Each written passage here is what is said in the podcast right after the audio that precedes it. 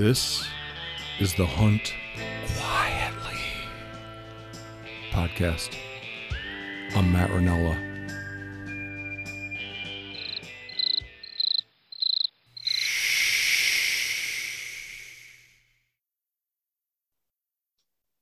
Okay, Alex Lee, thank you for coming on.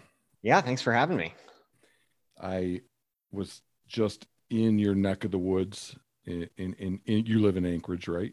I do, yeah.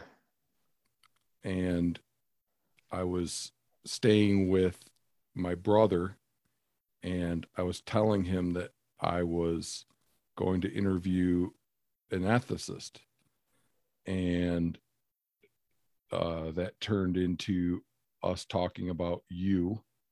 And then I called you to see if you'd be willing to come on as well because I want to figure out if you guys are full of shit, you know, like if ethics, if you talk to two ethicists, do you get the same answer?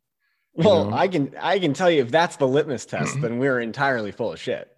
Oh, see, that could be a whole podcast right there. Oh, yeah. Like, like, uh, if you guys aren't driving at the same true. Well, I- at the- I think that has to do with the goal of ethics. I think we're really good at like clarifying questions, understanding arguments, and like getting into what a position commits you to. okay. We dis- we disagree on a whole mess of stuff. okay. But you're damn sure of exactly what it is you disagree about. Yeah, exactly. yeah, that makes sense. Um, so anyway, yeah, it turns out you know the other eth- ethicist. You're an environmental ethicist, correct? Yeah, yes, yes, I Okay. am. So turns out you know the other fellow that I talked to, Christopher Preston. Yep. Um, so yeah, I this is a this is a topic. Uh, what what I want to talk to you about, and what I talked to Christopher about, is a topic that uh, I'm I've been keenly interested in talking to uh, moral philosophers about for some time because I have this strong suspicion that some things that happen quite commonly in the hunting sphere, especially at the interface of hunting and hunting culture and hunting entertainment, are Yep. unethical. Yeah. Um, so who who better to talk to than philosophers, people that have been thinking deeply about moral conduct for thousands of years, right? So, um, I hope so at least. yeah, uh, I do too. Uh, I'm watching you, so All right. Yeah, please keep, keep me honest. um, so I want to get a little bit of, of a sense for your background. You're a professor at Alaska Pacific University. Yep, Okay. that's correct. and I, and I'm sure that that's a premier academic institution, but uh, somehow I wasn't, I didn't know about that that school. What what is it? It's in Anchorage. So APU's in Anchorage. We are uh, we're the liberal arts college in Alaska. So Okay. we're a we're a small private university in Anchorage. Our campus actually abuts the University of Alaska Anchorage Oh, okay. So you're those Um, two two schools are affiliated in some way then, or So we're not. There's no official affiliation. We share a library. Um, Oh. and, and a few little things like that, but they're like the they're the large state-run university. We're the sort of small private liberal arts college next door.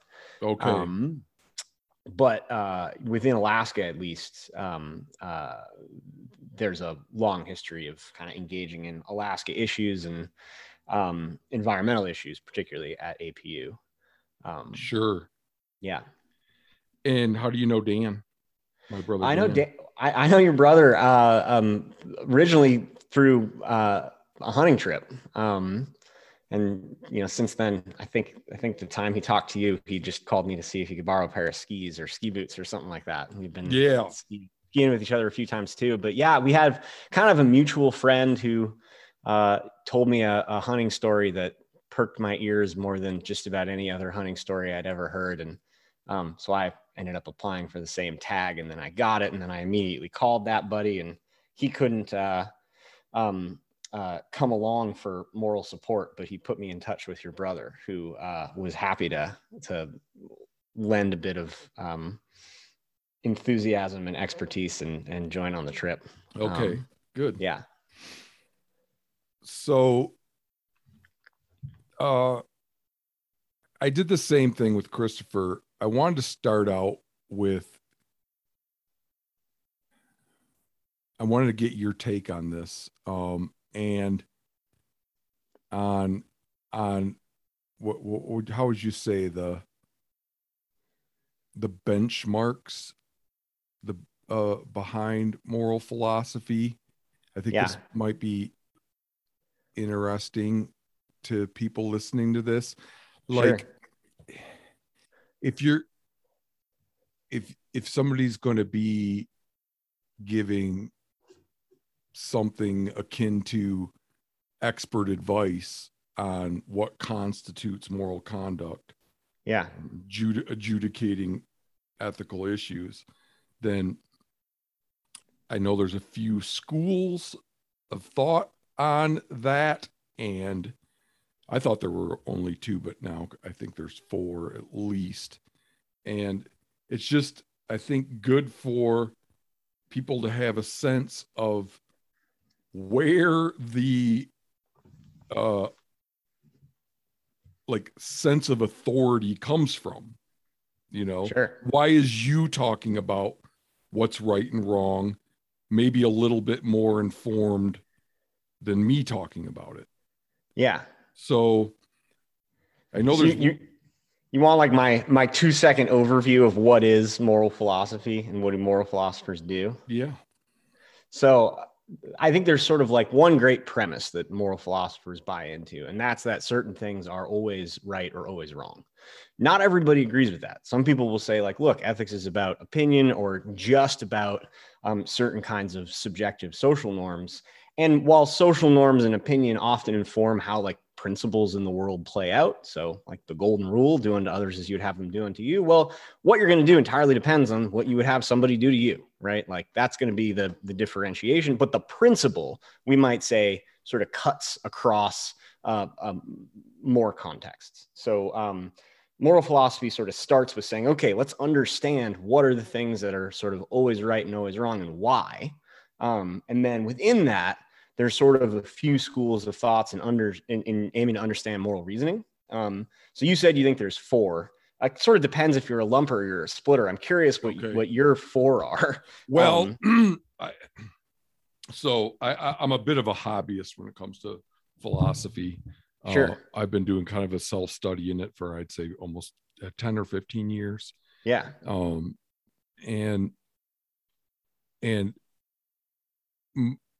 my understanding till quite recently was that one school was the like utilitarian or consequentialist view that uh, what what constitutes right and wrong is the greatest good for the greatest number or something akin to that then there's this other school that's more difficult to understand like the the kantian view Yeah. of ethics where it that that isn't that isn't at all what the goal is it's it's more uh trying to instantiate some principle regardless of its consequences Yeah. um, like his categorical imperative that you should never lie for for example Yep. and and the consequences of not lying can be horrible if Yep. the if the if the ss is knocking on your door wondering where the jewish people are or something Yeah. like that uh, Yep. but then christopher talked about another ancient um Virtue ethics. virtue ethics yes I tell, me, happen to know. tell me a little bit about that yeah well, I happen your- to know what, what Christopher's viewpoint is. So I, I kind of Okay. saw that one coming a little bit. So, yeah, virtue ethics is the idea that ethics isn't about ultimately what actions are right or wrong, but about who we are as people. So, if we take an ethical question, we could say, like, what, what, what does our action bring about in the world? That's what consequentialists or utilitarians are going to ask. They're going to say, Uh-huh. like, well, what does this do? Um, a deontologist and, and a Kantian, but other deontologists as well, are going to say, like, well, it doesn't matter what world is brought about by our action only but it also matters what our intentions are. It also matters the nature of the action. It also matters uh, if there are other sort of like permissions or restrictions or rights and responsibilities at play. And we got to figure that out. And then a virtue ethicist is going to say, like, well, that's all sort of well and good, but ultimately the way we should approach ethics is by seeking to be better people. Um, and and we should be trying to cultivate our our sort of moral character. And if we're good people, then we're going to end up doing the right stuff, and it'll all sort of work out. Um, and then I imagine your your fourth category is something like um, social contracts, where we agree to certain things. Was that going to oh, be your like a like else? a is that like a Rousseau kind of a yeah, Rousseau okay. or Thomas Hobbes. Um, no, no, he he was talking about Christopher was talking about some school of ethics that is fairly new that demands that we take non-human animals into consideration. Sure. Yeah. So we, he didn't. He wasn't trying to say that this is a conclu- that was yeah, a yeah. conclusive list, but well, yeah, so, dude, like, give me a gloss on both of those. Well, uh, so yeah, so I was sort of describing what we call like normative ethical theories, which are are trying to give us some sort of like prescriptive understanding of given the world what's right and wrong. The question of if um, animals or, or non-humans should be included um, could apply to any of them, right? So a consequentialist or utilitarian could say like, what matters is what happens to people in the world um, or what matters is, is, what happens to people and animals and my dog that's making noise by walking down the stairs yeah. and, and, plants and all that. Uh, a deontologist background noise. I like it. Uh, yeah, exactly. Uh, he's a 13 year old lab, so he's allowed to do whatever he wants. Now. Yeah, yeah, yeah. Uh, but so right, uh, like a deontologist could say what matters are rights that people have, or maybe there there's animal rights and there's environmental rights. Um, and a virtue ethicist could say like, well, uh, you have to like cultivate care uh, or, or some sort of like virtue of stewardship. And that means that you have to consider your actions with respect to everything outside. Um, so those are sort of typically like the three big um, normative theories. And there's this, this sort of fourth one that has to do with what we agree to that sometimes people talk about, but then. Okay. And uh, by normative, like, that's like, it's not, it's not, it's it's the distinction is with descriptive and, and normative is we sh- you should do this versus people generally do that yeah it's sort of a funky word but a norm is just a standard we use to make a judgment right so if okay. something's un- if something's even normal like that's where we most come in contact with that kind of word but if something's uh-huh. normal it just means that we judge things against a standard of that okay right? so okay normal to do X, Y, or Z, and it's abnormal to do otherwise. That just means X, Y, and Z are sort of the standard. So normative ethical theories try to understand the norms uh, that we we can use to judge right and wrong. And it sounds like maybe what Christopher was talking about was ideas of extending what we consider within those theories, sure, beyond yeah. just people, right? Yeah. And yeah, that's a big big sort of question in environmental ethics is sort of this question of what counts and how does it count yeah so environmental in environmental ethics i'm I would imagine there are cases where people that are compelled by different schools come to very different conclusions about what constitutes right and wrong. Yeah, although one thing that's interesting to me is that um, most people agree on most moral questions, and we disagree at sort of the fringes for the most okay. part. So we disagree when we get to you know these cases of of the SS knocking on the door and you having to tell a lie kind of mm-hmm. questions. Mm-hmm. But if you right. just ask people generally, like, should you help your neighbor hide from the Nazis? They're going to say yes. But if you also ask someone, hey, like, is lying wrong? They're going to say yes too. Sure. So moral philosophers like doing is they like taking those uh, uh, sort of principles and putting them in conflict and seeing what happens. Okay. So, so, like, which one wins out here? Yeah. Yeah. Um, yeah. And you can always tweak the case and make one win out over the other for yeah. sort of. Well, and then winning out gets tricky because who's the final arbiter of that, right? Sure. So that's like a it's like a that's like a style of argument.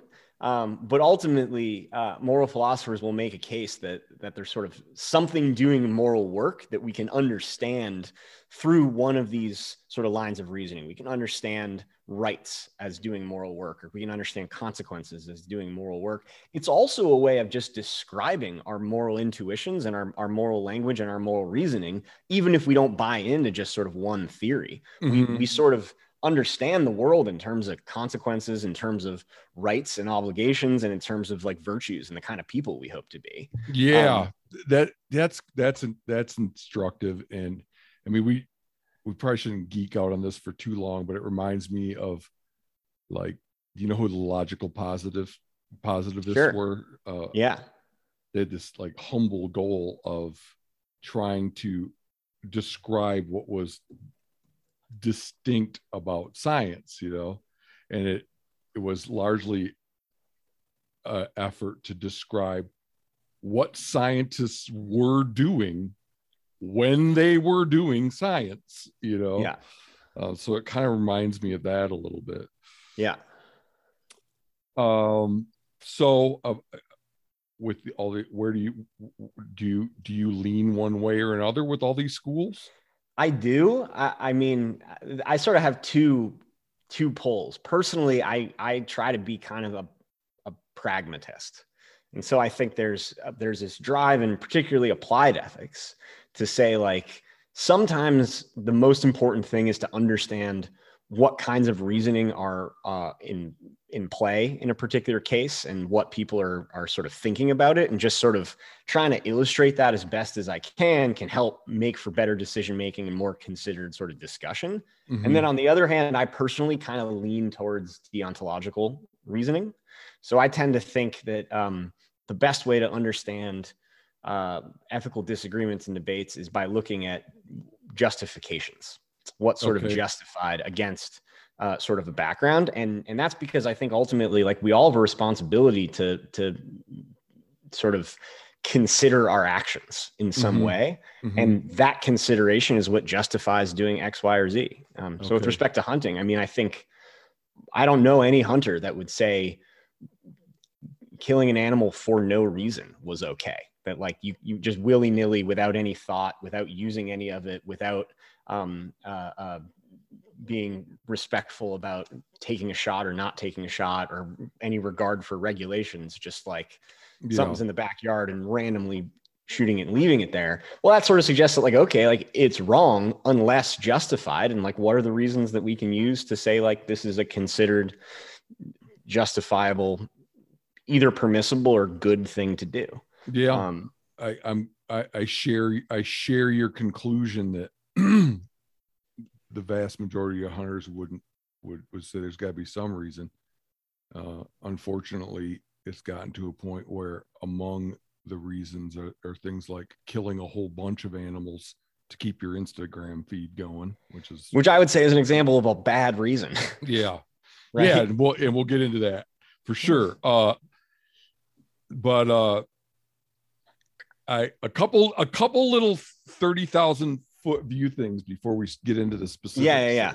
Because like when I was talking to Christopher, I just he, he he he I walked away from it with a lot of with some answers, but a lot of questions. And it's not because he did a poor job; he did a great job.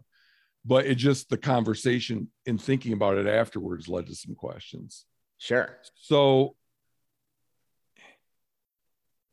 is it and i kind of got i, I kind of asked him about this but i hadn't developed the question because it came along came to me as we were talking. Yep. What's the difference between something being rude and unethical?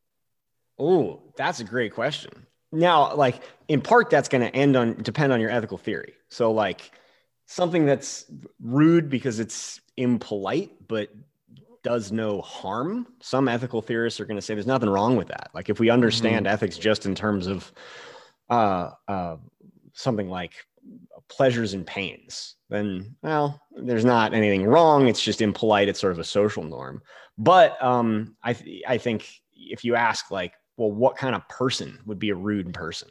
Well, mm-hmm. I don't really want to be that kind of person. That's where um, uh, we could say like rudeness is an example of sort of a, a character vice or or at least someone not doing their best um, and then for me like I, I would tend to say that being rude in context usually comes with something like um, using a person in some way or um, uh, I like the word rude specifically too. I'm trying to articulate this as best I can. Like if it's not using somebody, it there could otherwise be some sort of like principle at work that's being neglected. So like whatever rights that person has to um, be in like sort of fairly engaged are being disregarded. Um, uh, or or other sort of and it's not like that's going to be sort of a right on par with like life and property but that's still sort of like a form of social trespass or something like that um, that would be how i think of it. Yeah. Um, so i don't i i think like it depends on your view. It also depends on your interpretation. Uh, some people are going to say some things are rude that other people aren't going to say is rude, but I would say, like, on the whole, rudeness can be wrong. It can be morally wrong. But where they come apart is where one is just a matter of like social conventions and the other is a matter of something that's sort of objectively bad behavior for anybody. Yeah. I want to, um, where we're heading here, if you're willing, is I'm going to yeah lay out four or five things that I struggle with. Yeah morally in hunting and get your take on them. But it'd be nice to categorize them as sure. either Matt Rinella, this is just some beef of his that he should shut up about. Yeah. Or it's rude, or it's unethical, or it's lacking in taste, or it's uh, an obvious virtue and everybody should be doing it. Uh, so hopefully I'll remember to press us to try to categorize these things as well, we go through them a thing, little bit anyway. I, I I like that. And I think, I mean, one way that I would also categorize them in terms of what's sort of wrong is thinking about for a given action, does it make things better? That's sort of like the consequentialist reasoning. Does it mm-hmm. promote good behavior or, or the right behavior? That's sort of like deontological reasoning. And then what kind of person would do it? That's kind of your, your okay. virtue. Okay. Yeah. Let's so if you just say like, man, a jerk is the sort of person that would do this, that's evidence of something that I would say is, is a moral problem um, that you can explain through something like virtue theory. If it's yeah. something that neglects a sort of clear right or promotes bad behavior, it's sort of obvious that it, it, it's something that's wrong deontologically. And if it just makes the world worse, it's wrong consequentially. One, one of these is one of these we'll go, get into is what kind of jerk would do this, but for the sake of the hunting community, thank God they do. Huh. So I'm to have you play with that for a while, but when we get right. to it. Uh, yeah. Um, then another thing Christopher said was that in ideally, like in the polis, the in in in the law, in society, uh, ethics would go with laws hand hand in hand in glove. Would would you would you agree with that? I uh, I wouldn't go so far as to say hand in glove. I would mm-hmm. say ideally our legal system mirrors our moral system, but I think for practical reasons, there's always going to be uh, a place where it sort of pulls apart around. Um, there's just a difference to me between what what you should mandate because of conflicting rights. I mean, this is sort of a rights based approach, but um, there are some things that I would say. Uh, it would be wrong to force somebody to do, even though it would be right for them to do. So, for instance, I could like call my mom on the cell phone right now and just say, Hey, F you, mom. Mm-hmm. I think mm-hmm. that's wrong to do. I think that's actually morally wrong for me to do. But I also think it would be morally wrong for like the government to make it illegal for me to do. That. Oh, that's a better uh, because of fr- because of free speech. Sure, that's a better example than the one I was going to press you on, which is, are you married? Yeah. Yeah. There's no law against me sleeping with your wife. Sure. But, I, I actually think that's a that's a, a, a similar example, right? It's okay. a similar kind of example. I and I mean maybe like the adultery example. There's a better case that there's sort of a narrower gap there between mm-hmm. what's illegal and what's immoral. Yeah. Whereas the like fu mom case, I think there's like a pretty wide gap. I don't know, like I could imagine some non-zero part of the population saying that both should be illegal but but i just imagine that like a, a lot many more people would say adultery should be illegal than saying f you mom Sure, um, i just can't imagine a lot of people would say like that should be against the law sure. Um, Just just to put you at ease, I've never been good with the ladies, so I don't think it's anything you should worry about. Okay, so you do a little hunting, yeah all all in Alaska. uh, th- these days yeah Oh, um, you spent some time in Colorado. Is that right? So I went to grad school. Yeah, I went to grad school in Colorado. Um, I lived in, in Boulder and then in Leadville for a number. Where are you from? So I grew up in the Northeast. Um, Okay. And I didn't grow up hunting. Uh, I grew up fishing um, uh, and and doing a lot of stuff outdoors. And there was like a, a very little bit of hunting in my family, but um, it it wasn't anything that like we did as a family. Uh, But it wasn't a foreign concept either. it- yeah, it wasn't a foreign con, you know, yeah. Um, uh, so the idea of eating game meat or the idea of a hunting trip wasn't wasn't crazy to me growing up. And also, I think like there's a bit of a lateral move from fishing to hunting. Um, Mhm, for sure. uh, but uh, when I moved to Colorado, I got a lot more interested in both um, understanding my food and then also just sort of the the op, the like the rec opportunities out west and how hunting was a part of outdoor recreation in a different way than it was out east, and that sort of got me excited to learn more about it. Um, and then since moving to Alaska, um, I've stopped buying meat and Oh. and and sort of really take pride in sort of that element of hunting and understanding what's in my freezer. Well, Um, good for you. Good for you. so yeah, that's my my two second story. yeah. I've also been a vegetarian at times. as as um, as has Christopher. Sure. I like people Huh. like that, and That like that have a because it shows a level of really thinking about what it means to kill another sentient being Yeah. food. You know, Well, and I was mean- a vegetarian because I was uncomfortable with industrial agricul- I see. agriculture before I personally had the skills to be able to fill my freezer. yeah, yeah. You know? Um, I think that I think that for anybody that really gives it some thought, it's got to be easier to square hunting um, to factory farming. I yeah, I mean, I fully think so. Um, at the very least, hunting forces you to personally square all parts. Yeah, There's no right, mediation. right. You know, Right. if I just go to Costco and buy a bunch of meat, I'm so many steps removed that I don't have to personally justify anything. Yeah. I'm just I'm just buying whatever at the store. You know. you, you hired a hit. Um, You hired a and- hitman. Yeah, and there's other reasons, you know, I don't want to sound too critical. There's other reasons people are going to buy meat at the store, like cost and availability and access, and a whole slew of other Oh, ways that you can and thi- ethically. and thank God, they, I mean, our two choices are, as a society, are by and large, be a vegetarian or in some way, shape, or form buy meat. Th- th- This haunting thing cannot be a solution.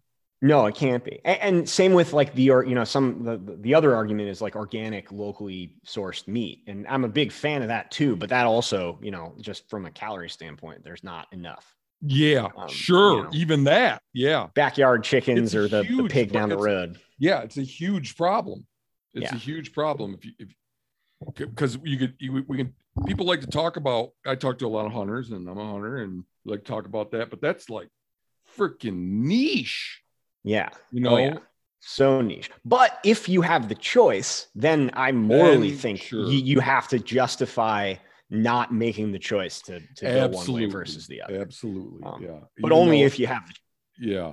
Well, even though it take, you know, it probably, it makes a minor impact on, um, animal well-being to be a hunter, like for, Sure. Although, well, here I'll give you a another little thought experiment. So one of the reasons I am a, a deontologist and not a consequentialist is because I just think there's too much uh, there's too many areas where consequences don't seem like they're doing the moral work. So to me, the impact I have on um, industrial agriculture isn't why I don't want to engage with it. It's more akin to like uh, something like mob murder. So imagine like a hundred people are in a mob and they kill somebody. Mm-hmm. Whether or not you participate has not has no impact on whether or not somebody gets killed by the mob.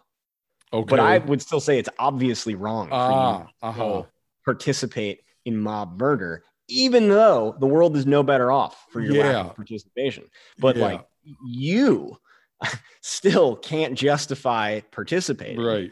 Um, and the wrongness of everybody else doesn't make it right for you to go, you know, And you, you said that, partake. and so Kant was a deontologist. Yeah.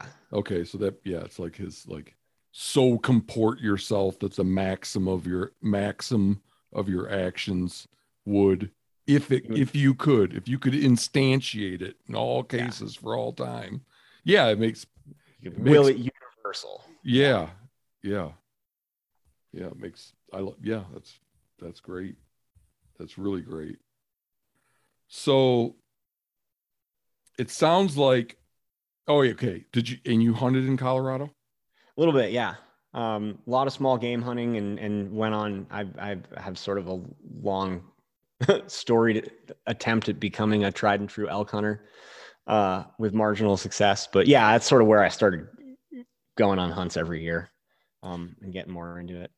I bought my first gun in Colorado. I'll put I it that see. way. like it's you're you're far enough along in your path as a hunter then to understand that there's this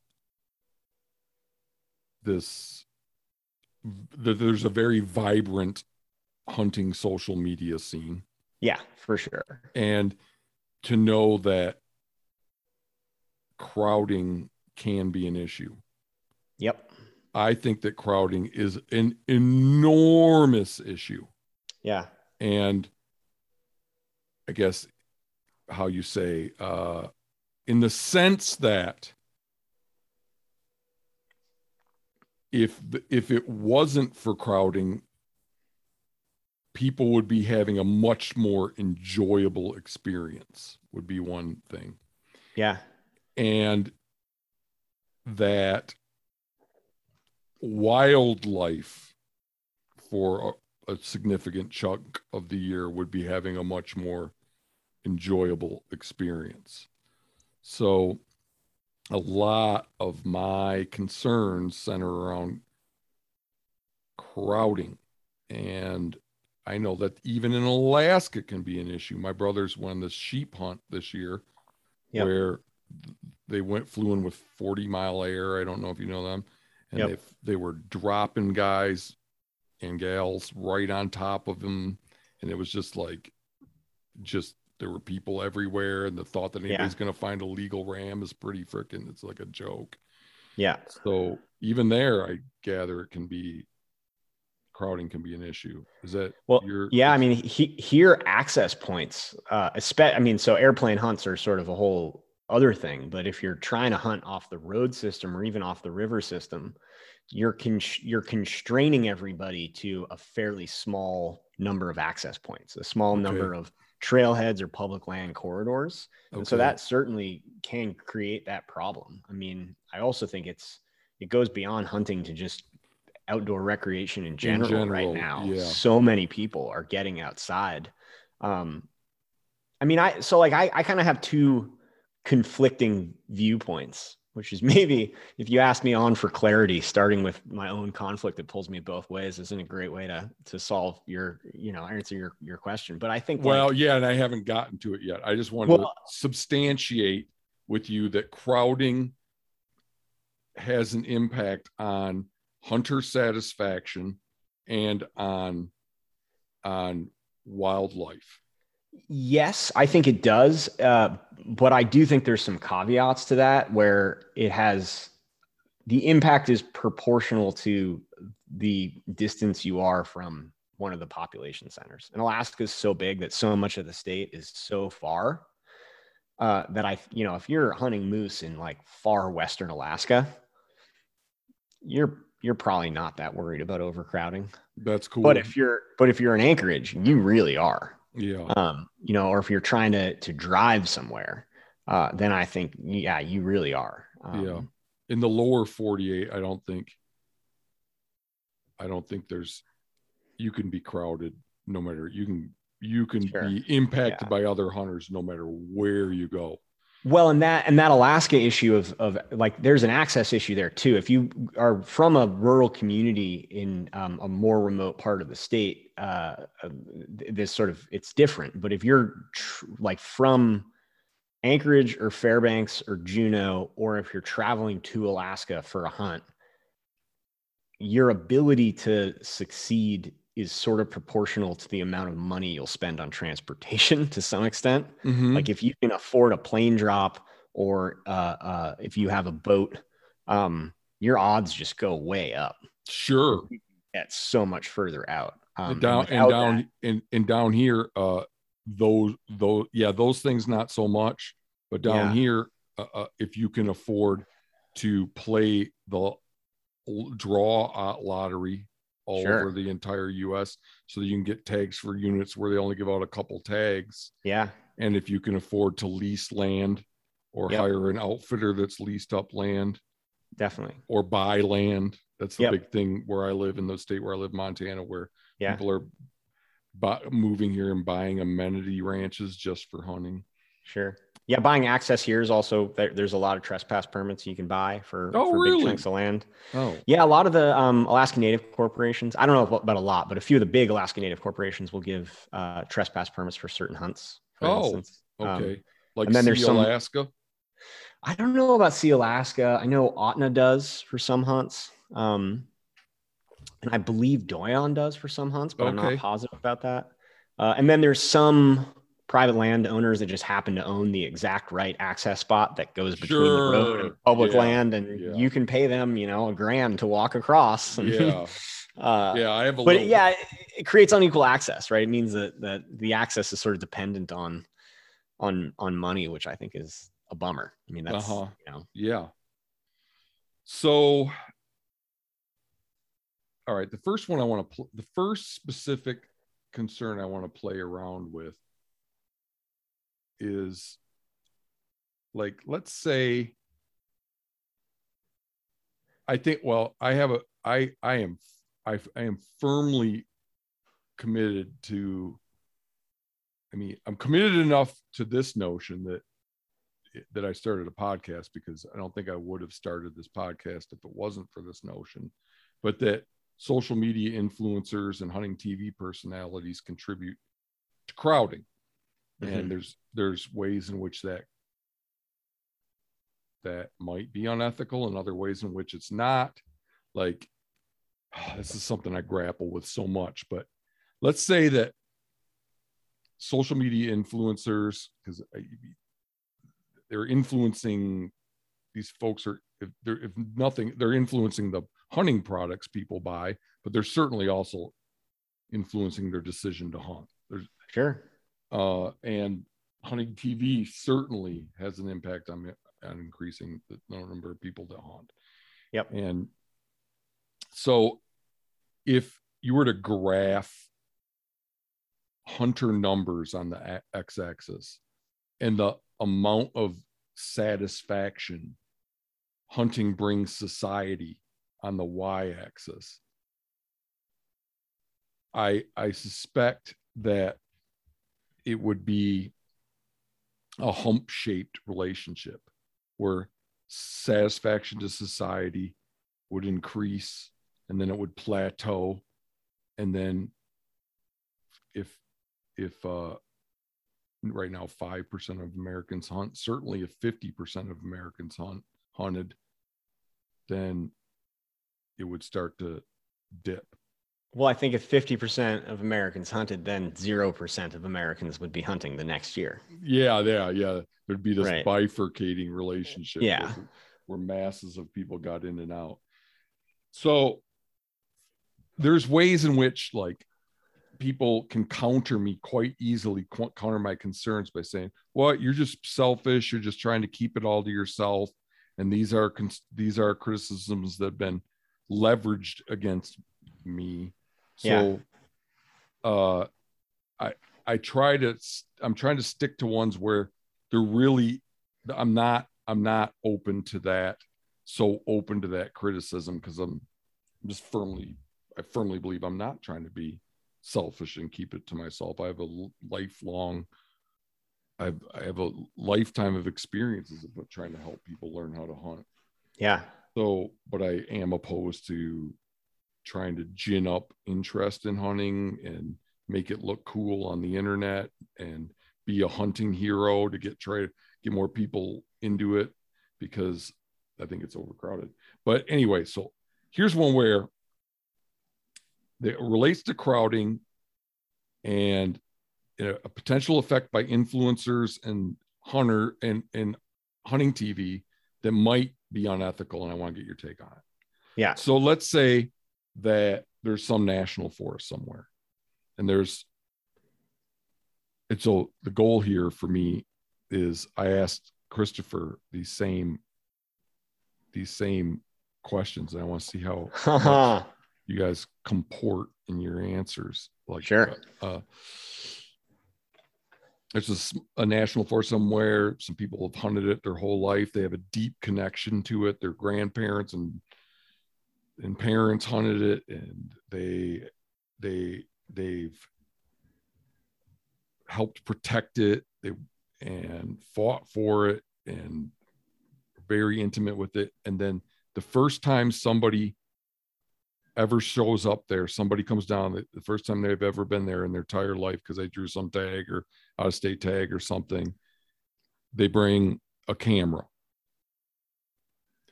Um, and they film it, and it's pretty obvious where it is. And the next year, those these people that have been that have this intimate connection with this place are inundated with other hunters is there any is that is that okay like we were saying is it rude? Is it unethical? Or is it something matt rinella should get over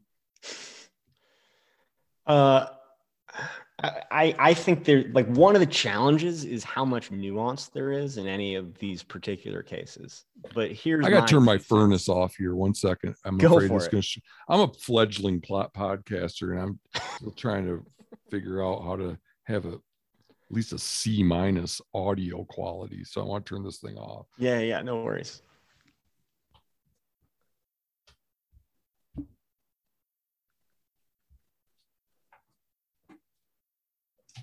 All right. Sorry. Uh, no worries. Um, so yeah, here's my two cents on it. Um, on one hand, more people outside is a beautiful problem. And I just, I, I really think that like, I agree more, with everything but hunting. Sure. And, and, like, there's, there's a question there about, yeah, like, uh, um, what's different about hunting and, and to some extent, uh, I would say like the bulk of those hunters are going to be unsuccessful, right? If a new area is inundated. So, so is is unsuccessful hunting categorically different from hiking or something like that? And maybe, but but but I think like how I'm thinking about it is okay. Like on one hand, more people outside, I think is a good thing, um, because people will only protect stuff they know. Uh, but on the other hand, I think there is this misunderstanding that um, sharing a story is a non-consumptive use of a resource. Mm. So everybody knows that like there's a well i won't say everybody hunters have a, an understanding or at least most hunters uh, that i respect have an understanding that carrying capacity has to guide management and you can't shoot too many animals or else there won't be any animals left yeah um, and i think we tend to think of that as somehow categorically different from going outside and taking a picture or writing a story about going outside or similarly going on a hike that's not a hunt um, where you're not using anything up in a consumptive way. You're just engaging with something that doesn't count against some total. I don't think that sharing stories is um, fundamentally non-consumptive for the exact problem you're pointing out.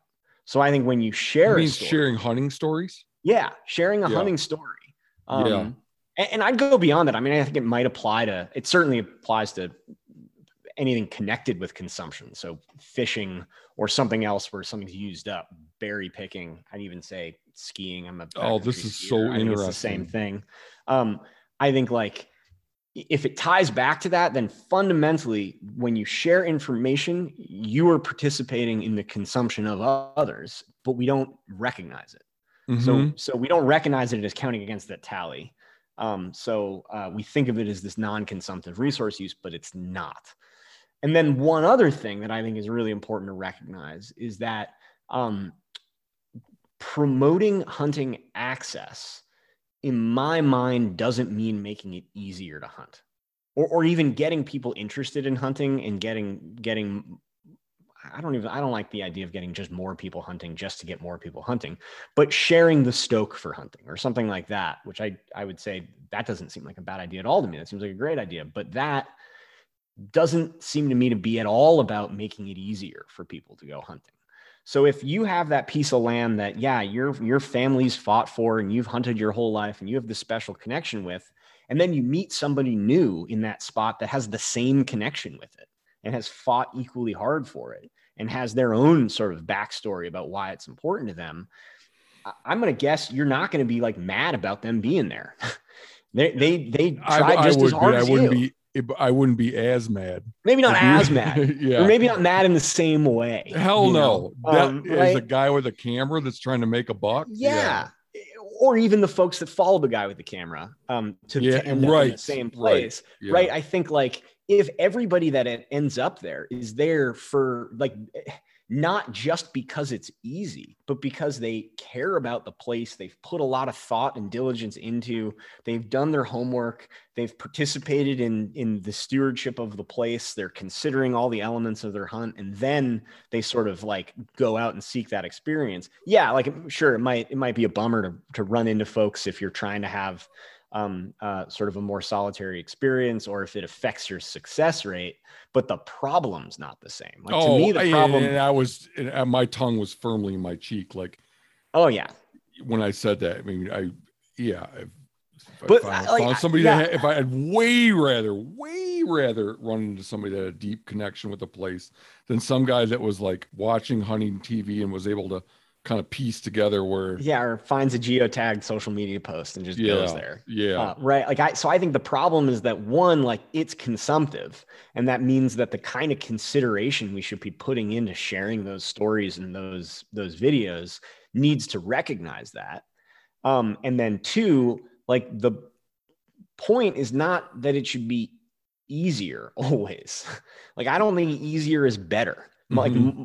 and i think there's there is actually like a moral quality to that kind of claim okay. that part part of how we justify hunting um, is not in virtue of its ease or at least I, I don't think you can justify hunting as well because it's easy that means it's okay i think part of what actually makes it okay is that it's hard mm-hmm. part of what i think does make it okay is that you really need to put a lot of work into understanding uh, animals and and places and people who use those places and people who use those animals and the ecosystem and how it's changing and what pressures are on are on it. And i think like that work is part of at least for me how i justify planning hunting trips right now for, okay wait why is it why would it be less morally justified if it were easy?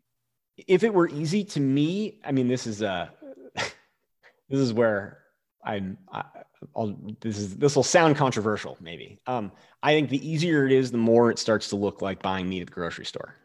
Okay. Or or buying meat at the grocery store and buying you know a set of antlers at the antique shop. I see.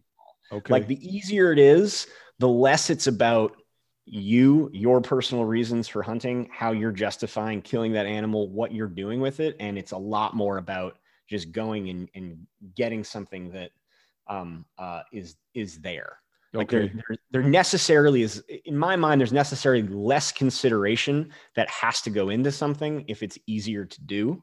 And the harder something is to do, the more consideration that has to go into it. Okay. Maybe that means that, yeah, like the right person can, under the right circumstances, um, have that easy sort of experience tick all the boxes. And and certainly like I've had a couple really easy big game hunts, and it's awesome when it works out that way. Um, yeah, I like to think right, that like- I paid I, on the rare occasion I get one of those. I like to think I paid with paid for it in times in, in hunting trips fast.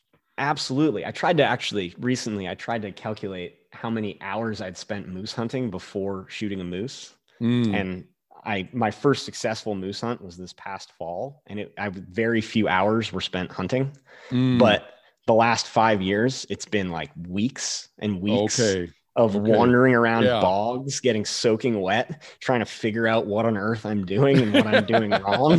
yeah, yeah, and it was like the overall ratio of work to to output was like really bad but this year's ratio was incredibly great, good yeah, yeah. you burn over the course of your moose hunting career, you burned off five moose worth of calories. something like that yeah you know and and and burn through multiple pairs of rubber boots in the process but Right. right, so like it's not saying that that the hunt has to be hard but i think like the process of hunting um the the harder it is the more it makes you think about what you're doing. And, and like th- this isn't supposed to like i don't mean that to criticize anybody. It, it's it's more that like all of us will have a harder time engaging in moral contemplation about our actions if the actions are easier that's just Mhm. what we do right Mhm. like I, you don't think about stuff if it's easier once it's harder you have to think about it more and that forces you to ask some like tougher questions Um, Okay. so yeah, that that makes some sense to me.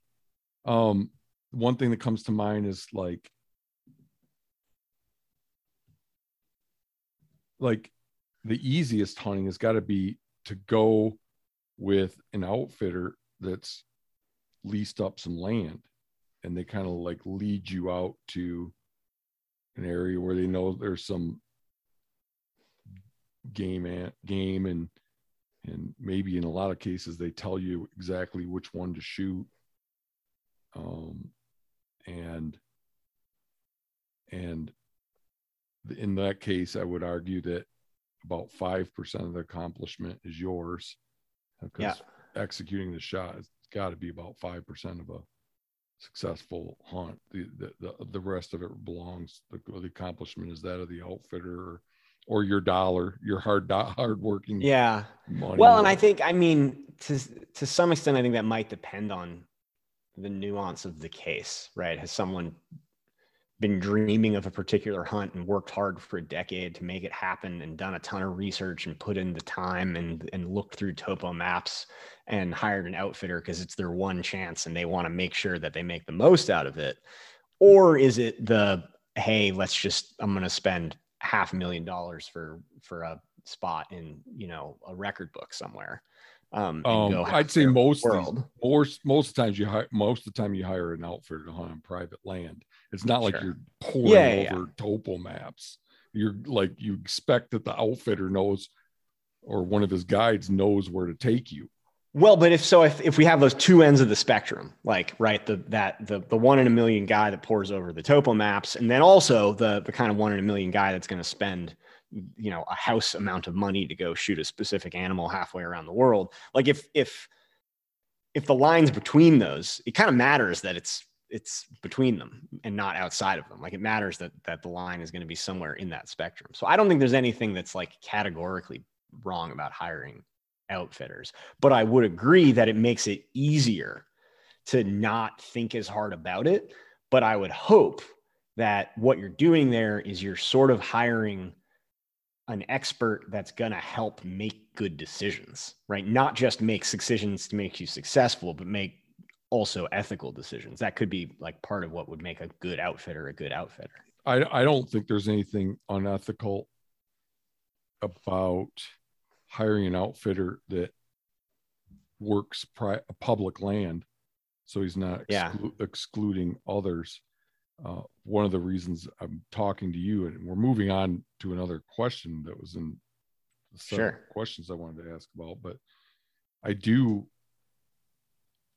I do worry about people that lease up land or buy up land for hunting or Yep. hire a guide that's done so um, and thereby like decre- decreasing the acres available to the common man. Sure.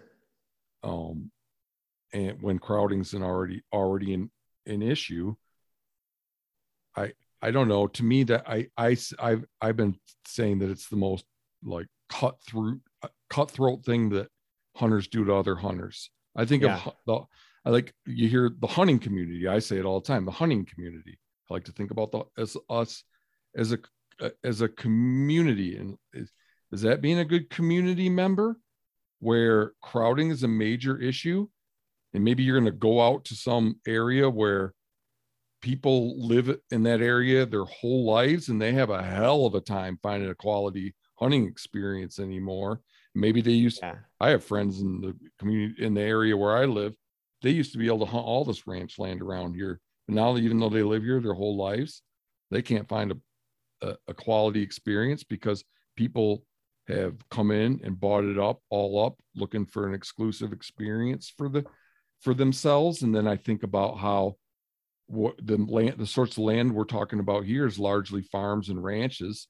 And i don't know christopher didn't think that this played in but i still worry that over a third of farm and ranch income is from you and me the taxpayer.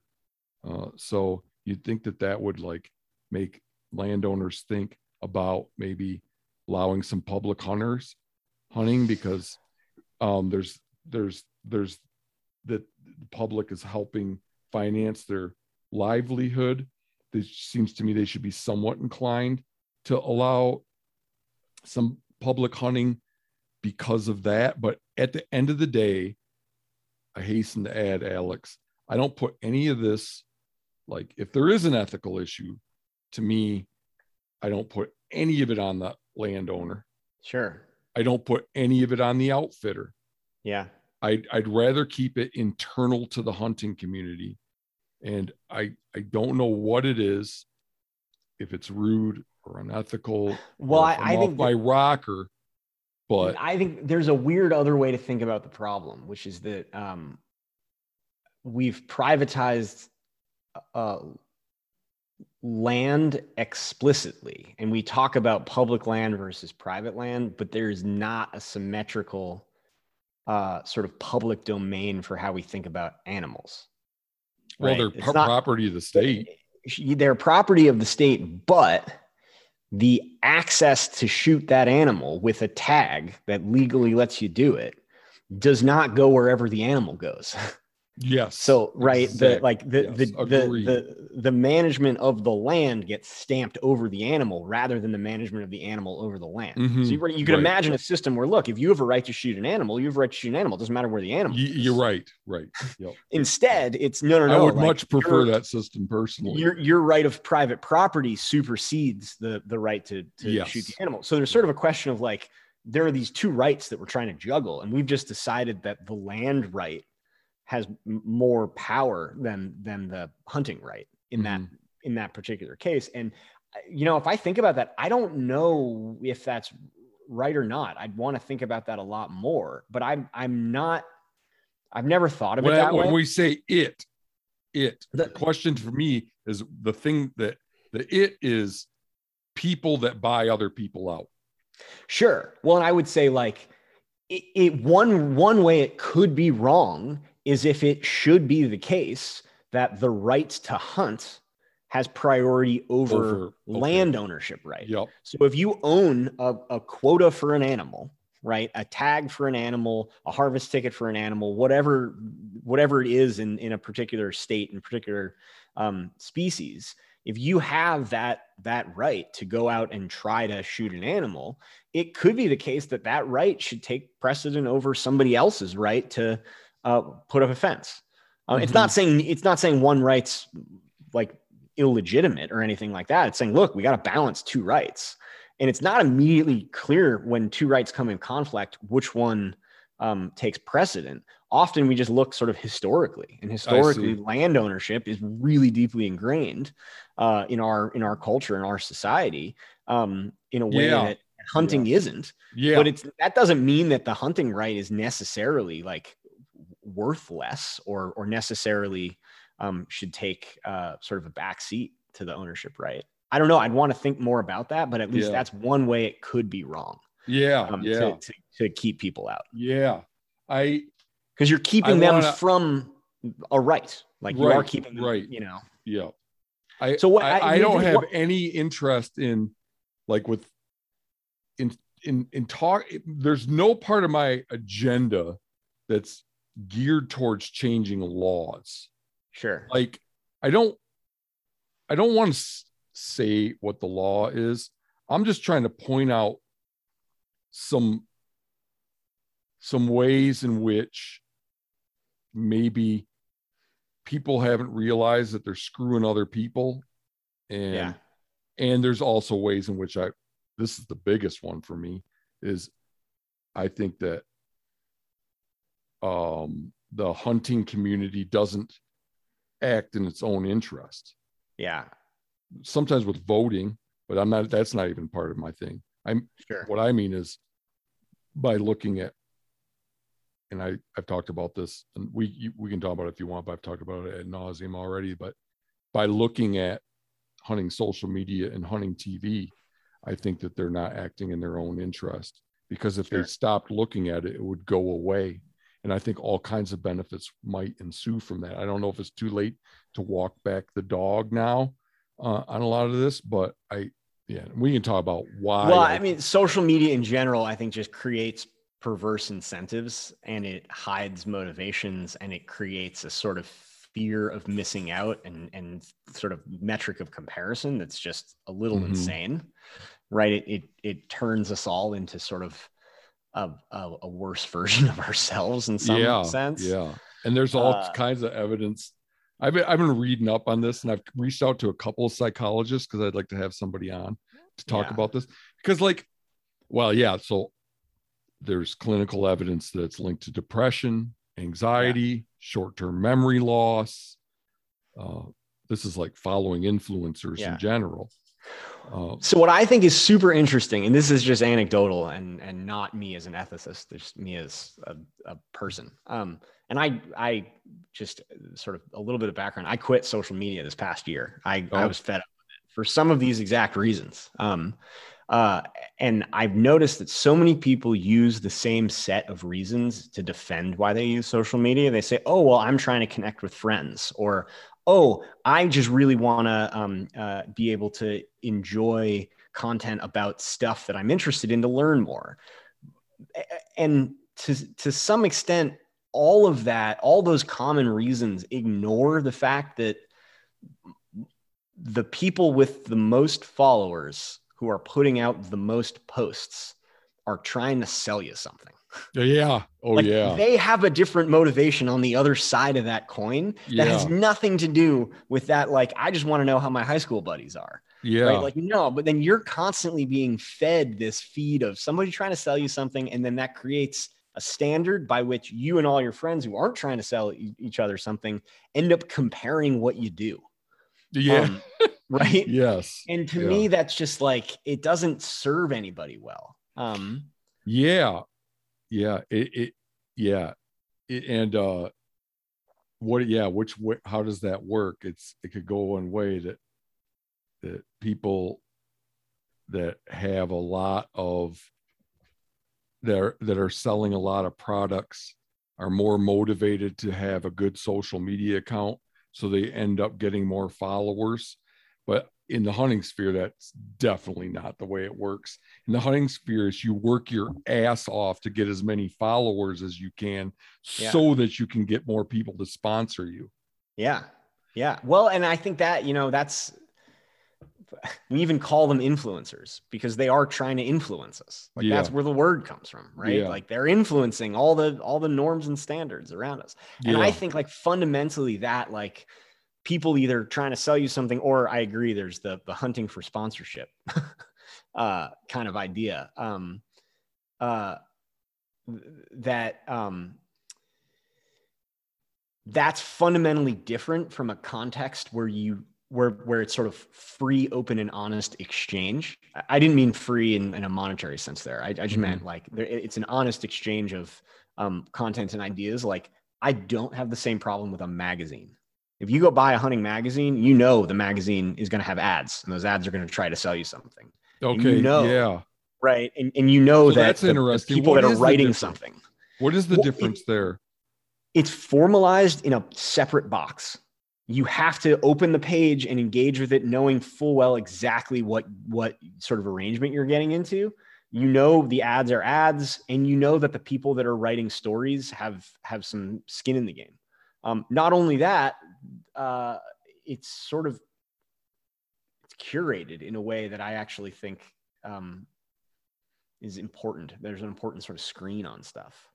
Um, to tell a, a I mean, not a less biased story, but to tell a um, a story that has some checks and balances, and at least somebody saying, "Hey, did this really happen?" or uh, you know that Yeah. sort of thing. Um, yeah.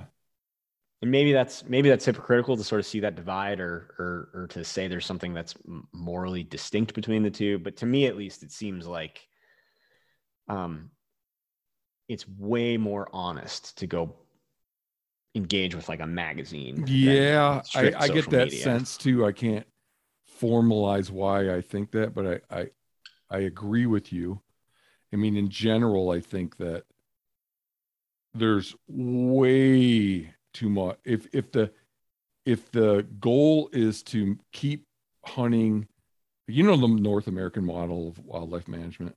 Mhm. So, but there's some, you know, that that uh, um, har- wildlife should be only har- only should should only be harvested for a legitimate reason, and it should be equitably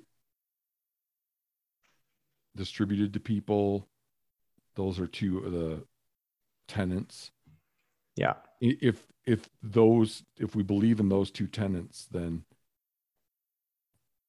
I think there's way too much hunting content. It's way too much a source of entertainment and way too much using dead animals to sell products. If That's- those are goals. so that's a really good point. I actually think that's that's one way of saying exactly what's wrong about this. Um, because I, I mean, in general, I agree with you. I, like, and and I, for me, it goes way beyond hunting. My problems with social media right now, Mhm. but um, I think that in hunting specifically, um, uh, the enter like hunting for the entertainment of others seems wrong to me Mm-hmm. um it seems like and it seems like that's that's wrong no matter what moral philosophy you adopt so i don't think Wow. that so It if it say like transcends schools. i think so so if you think like well what kind of person would um uh, uh kill an animal for the entertainment of others alone or for the Mhm. primary drive of the entertainment of others that just doesn't that doesn't compute to a good reason to me like Yeah. pure entertainment there doesn't seem to be any engagement with respect for the animal there that's that's sort of the line for me Yeah. so Um, what about what about this? What if this is a weird thing to think about, but what if it I mean there's a lot of expense and effort that goes into making a hunting TV show. Yeah. What if somehow it was you had to that that the person that made the show had to either give up the footage or the meat and they chose to give up the meat. Would that be wrong? I maybe i don't understand the question. So like if if they're facing a decision where either they have to leave the meat behind or they have to leave the footage Yeah, behind yeah, yeah. and they choose to leave the meat behind? Yeah, Yeah. so to me that says like like one of the premise of, of or one of the premises i hear in hunting media specifically is that it's not just about entertainment it's about entertainment and education or yeah which is such fucking bullshit but and we can get into that too but if we let's just hypothetically give uh um give them the and, the and benefit of the doubt the benefit of the doubt and say, okay, it's about education and access and conservation and entertainment. And entertainment is a vehicle to those other things. Then it's then we're not saying like hunting just for for entertainment. Because I think most hunters would agree that like hunting just for entertainment. I don't think most hunters would buy into that. I think they would say like, well, if entertainment is a pathway to education, access, and conservation, then sure, then it's a pathway to good stuff. Mhm. But um, I think what you're doing right now is you just gave a litmus test for when we're we're just saying it's about education or, Mhm. or these other values, and actually, it's really uh, like what's driving the ship is entertainment. So yeah, if so you what is the what are they what are you educating what are these people educating people about Uh, so I, to be fair, I mean, I think a lot of hunting media these days is about educating non-hunters about hunters or trying to. Uh, that's one thing that I think. what is it what is it teaching them and what's what are the, some of the specific things that are they're, that are being taught I mean, view uh, is it that, that, might just that- depend that on the you make case. chill that some people make chili out of their deer because i mean i don't I, so I don't know, I like mean, I- without a I, particular, think people I know that in general you know I- i hear the education bit a, a lot and I, I Yeah. just have a hard time getting my head around what exactly is being what's taught. the lesson? yeah. yeah. No, I, and, and I mean, maybe it's like a, it's aspirational. It's that like hunting shows want to educate. Um, I mean, one thing I actually like. So this is and I'll- this is anecdotal again, but what I've seen in hunting media these days is I do think there's some amount of education that says, hey, um, hunters out there, we always talk about um, using as much of an animal as we can, but let's actually dive into how you might use every bit of the animal that you can. Like that's Yeah. that's I think an important lesson. Yeah. I think we, I think hunting hunters love talking about how hunters are conservationists, um, and I think that uh, far fewer hunters actually engage with conservation work uh, meaningfully. And I think some hunting media tries to show like, okay, like what is the conservation work uh, sort of behind this place or this species? Um, uh, so I like I, you know, I don't think I don't think that's always BS. Um, no, but no, I, I, think to don't either. your- I to don't your either. point, if if entertainment's driving the ship, then that's a pretty clear sort of like line of where, like, mm, yeah, like the justification you can't you shouldn't use education as justification for something that's really about money and entertainment if there's a two second uh, sort of lip service to like oh yeah and like conservation dollars went to so and so right, right, uh, yeah, and social media then forces you to condense it even further to like 140 characters and a couple of pictures. And you can't do meaningful. I, I don't think you can meaningfully do education in that sort of platform. Mhm. That's separate from hunting TV. But in- I- in if hunting media- social media is trying to to to teach people something then i'd say most a, a large share of the time the, the message the, the lesson is perverse it's look what the big thing i shot buy these products. Yes, no, or- I agree. Yeah, um uh um use use dead animals to become uh famous and look cool like me. Yeah. so or Well, so the, so that's the- more the more stuff you shoot the more followers you will get Yeah. Well, so there's two sides of that problem. Like one, I think there's a question about what is moral behavior of a social media influencer. And I would say like social media influencers if they're saying that they're about education, access and conservation, um, need to be using the platform for that in a genuine manner. And that means any number of things. But um, yeah i, I right. i'd argue they can do all that with without without ever showing a dead animal and that's the litmus test to me like prove to me that totally agree. Yeah, prove to me that you're not doing this to like dra- brag or whatever. Yeah. Did you Um, did you know read my I wrote an article about hunting social media? Did you see that? I did read it, Okay. and it's funny. I, I my first efforts to read it were in vain because I guess it was taken down, Oh, okay. and then I had Yeah. to, and then I found it elsewhere on the internet. Okay. But no, I, I I largely agree with like the the main points you're making there. But so like I think like there's there's on one hand the influencer behavior, but then on the other hand there's the consumer behavior, and I just think like it.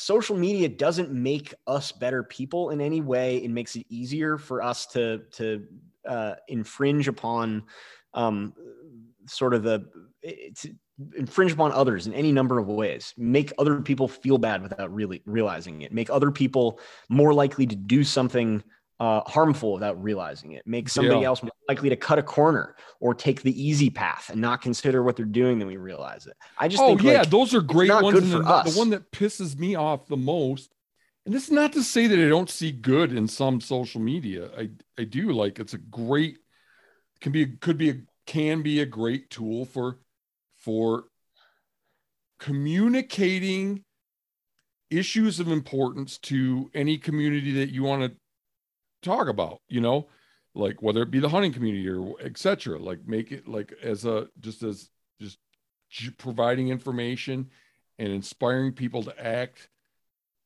with respect to issues that concern them.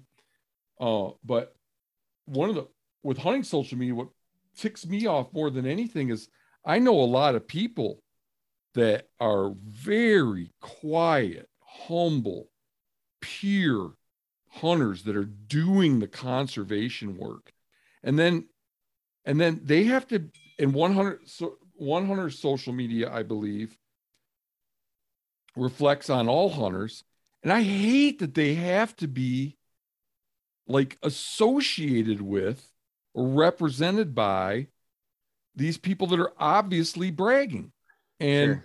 trying to to to trot out dead animals in a manner that sells products. It's just the false representation bit to me, plus the risks, like to the to to to the to those hunters, hunters that hunt quietly that don't put their stuff online, the risk that social media hunters and their content imposes on their hunting rights. Like, do you know about the grizzly bear thing that happened in British Columbia? No. So British in British Columbia, there the some guys shot this grizzly bear and it slid down a snowbank and died. And they put it on social media and it caused a a Twitter shitstorm. Yeah. And and and the head of fishing Game in British Columbia says no like you know so there's it's no longer politically tenable to have Yeah. grizzly bear hunting um in British Columbia. So it's like they did that to everyone. Yeah. Well, and part of the problem there to me is that social media forces you to collapse the whole issue into the video. Yeah. um, or or the one snippet, and that's where I think like the platform makes it so hard to engage as a good community member or good neighbor. Um, uh, I don't think it's impossible, but I think it puts so many barriers in the way of that sort of like good engagement that, uh, yeah, I I I think I, you know I at least agree with you. I mean, I think um, the idea of hunters having to sort of speak for the community goes to show how that sort of issue of consideration also extends to considering your impacts on other hunters. yeah. uh, and so often social media promotes the just lobbing something out so that other hunters think you're cool. yeah. You know, oh man, and there's ways there's like we're getting kind of in some ways we're getting away from the ethics bit, and we should get back to it. But yeah, yeah, it's like uh, there's this there's this thing where I see people hamming it up on hunting TV and hunting social media and kind of making it like just kind of perverse and so commercialized. Like with hunting TV shows, there'll be a ticker tape running along the bottom listing Mhm. all the products they're using and stuff like that. yeah And I look at that, I'm like, man, this is my thing yeah, and like this is in a lot of people's thing that they are so passionate about and it's like these people are making a spectacle out of it yeah. you know It- yeah it's so Making making the spectacle out of it, that's interesting. That's actually, I think there's a real moral element to that, which Oh. is that you're selling part, you're you're you're selling something that that is a community that like somebody selling something it's not theirs to sell is some part of the wrongness there. So Yeah. if if the hunting community belongs to sort of all hunters, um, and maybe proportionally to the extent to which hunters buy into it and sort of help create it and shape it and foster it, then um, sort of who gets to then sell it. Uh, that's a fraught question. I'm open to the notion that that the people that are most involved in culturing it and protecting it and advancing it are not on social media. Yeah. Oh, for sure. There's no, I don't think there's any reason to believe that it, the loudmouths are doing more for conservation and access and habitat. Yep. Um, that's definitely true in my life. The hunters I know, the, the ones that do the most aren't, aren't making, aren't, aren't attention starved children that are saying, Hey, look at me on social media. They're mature adults that are trying to do the right thing and protect their pastime and do the right thing by for wildlife, you know. Yep. So you know, maybe we'll play with this one for a second. And and uh I feel I feel like you and I see I'm getting the sense that we see eye to eye on so much of this that this is kind of like a you've already kind of agreed with me on some that I didn't think you would. What what surprised you? Um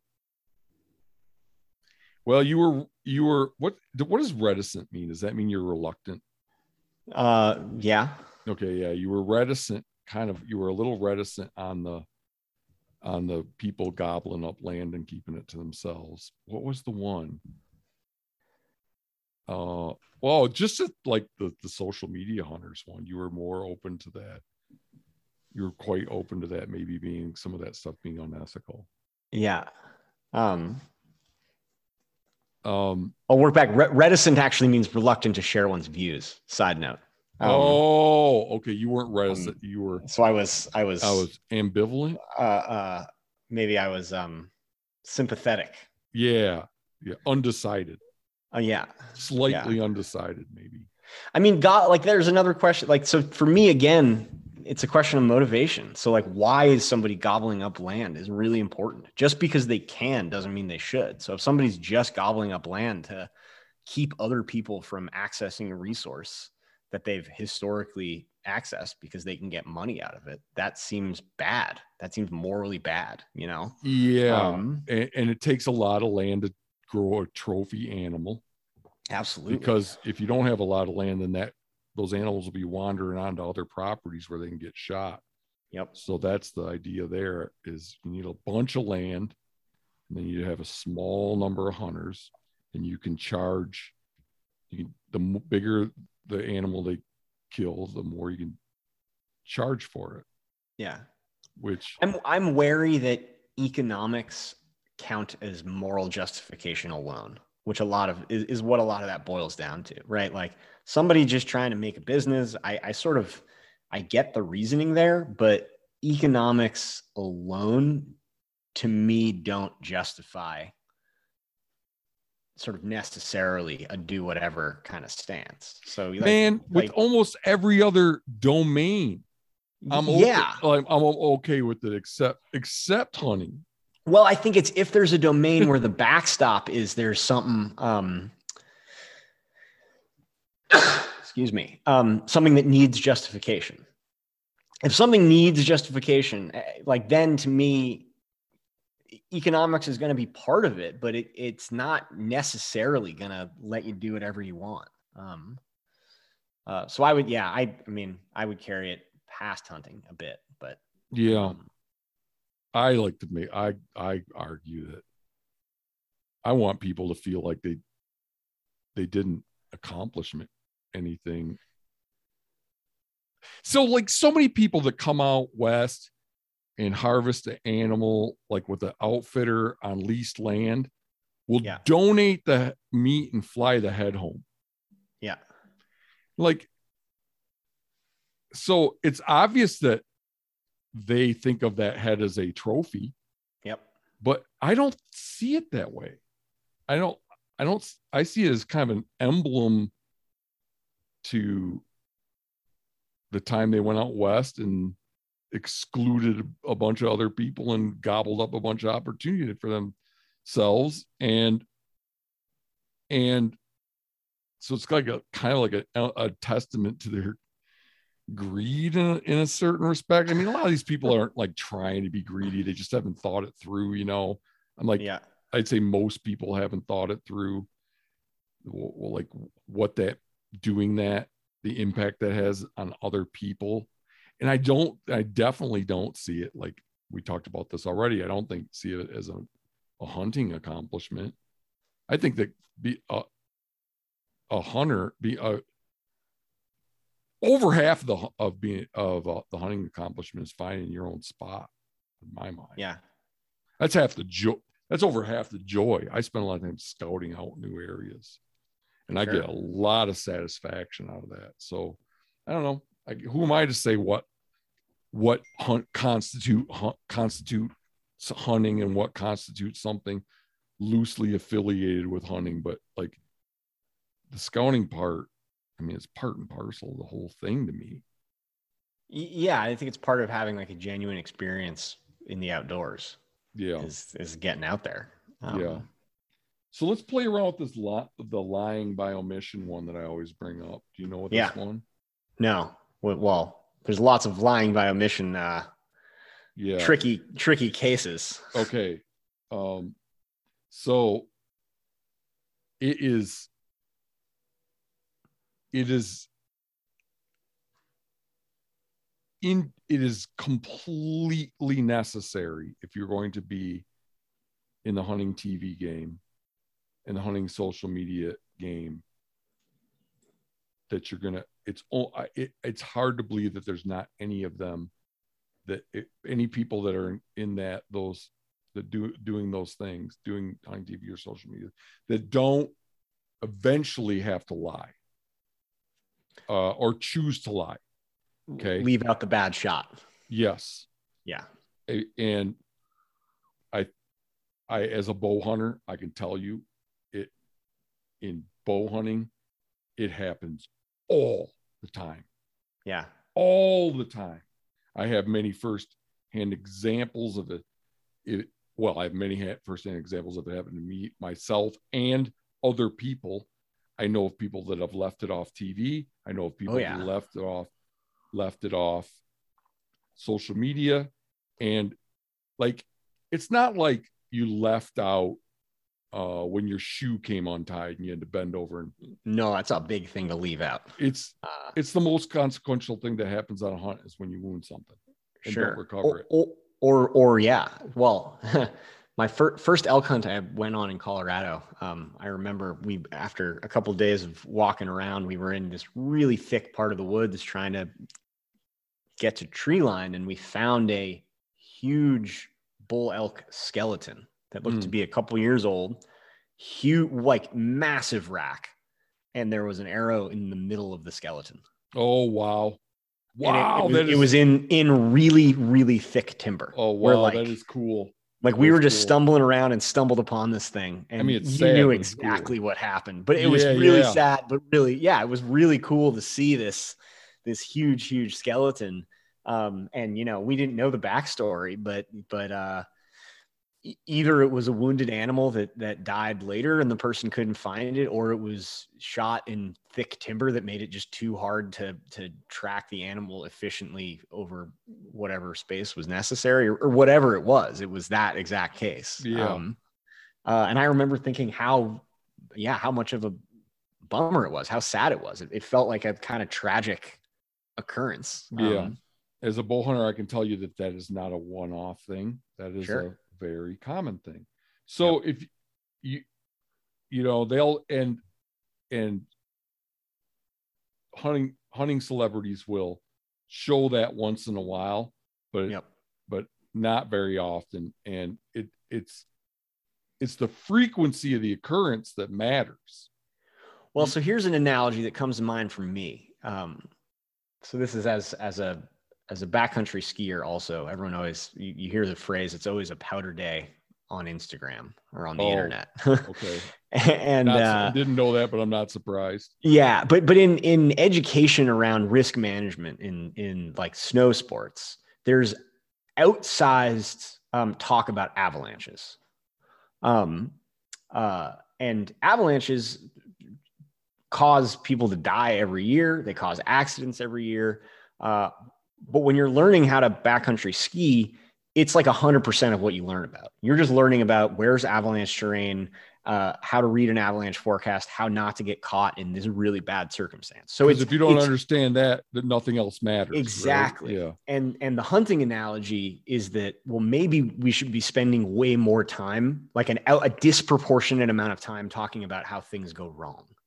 Um, where like that, the platform should share a disproportionate amount of how things go wrong if the real motivation is about education. Yeah, yeah, yeah. Avoid because if you don't avoid that, then you have this whole, you know, like it's really hard to engage uh, in all those other ways you want to. Yeah. Uh, uh, at least, yeah, that's a, a sort of first thought. See, yeah, it's completely the opposite of that. yeah, that. Totally.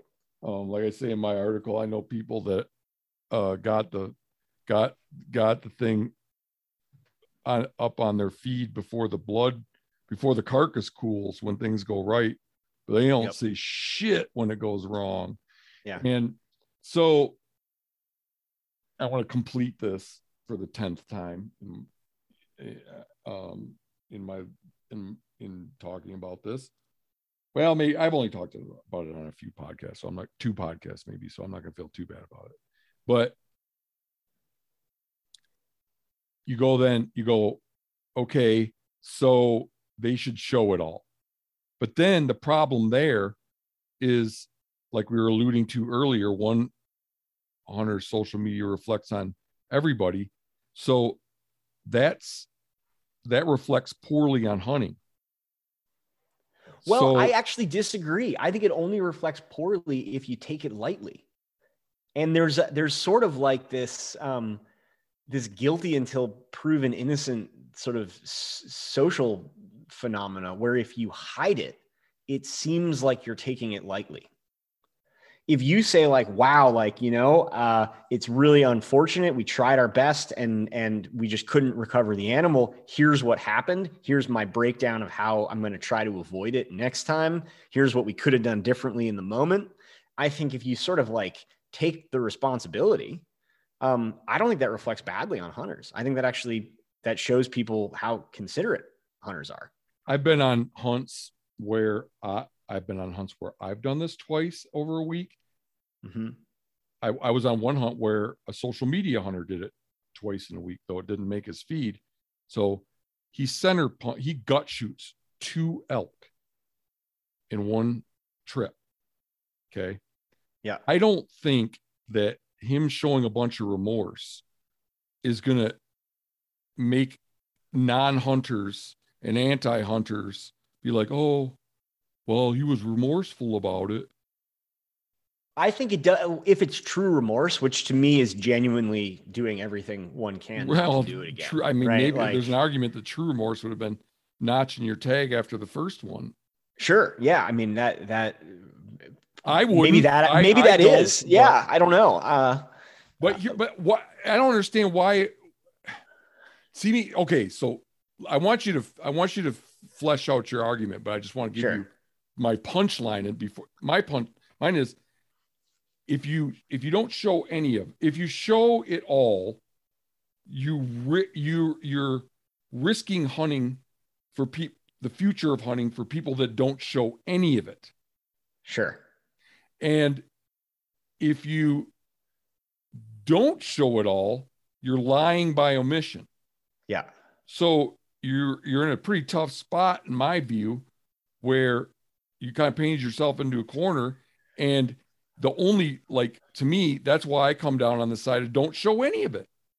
Well so that's really interesting. I mean one way to talk about that is like it sounds like you're taking what some would call like a precautionary principle. So that, oh, that oh, one more thing i want to throw in and i'm going to let yeah, you talk yeah yeah yeah. is that this is the one where in my view um thank god you're being a jerk. Huh. So if you're wounding animals, yeah, and then lying by omission, it might be like, well, thank God you're being a jerk because if you were being honest, you might mess it up for everybody else. Sure. Although, would you would you rather the person in a possible world? Would you rather the situation where the jerk messes it up just for them? Like if it was possible for the jerk Yeah, who's just yeah. wounding a ton of animals, right? Like that Yeah. that seems like that's the best case. Yeah. And that would only come by them being honest and people not attributing it to other hunters. So if there's a jerk out there, like like the best scenario seems like one where there's full sunlight on them being a jerk, and then that's not interpreted or not imposed on others. Yeah. But it's not even them being a jerk. It's just like something that happens in bow hunting a lot. Sure. It just shines poorly on on bow hunting. But would you say that like that's something that people who want to get into bow hunting should know? Absolutely. Yeah. Um, so, so I don't think sharing none of it's a solution. well, think- show it in magazines, like you're saying. Well, Magazines- exact. So that's what I was going to say. I think that that's where um, the problem is.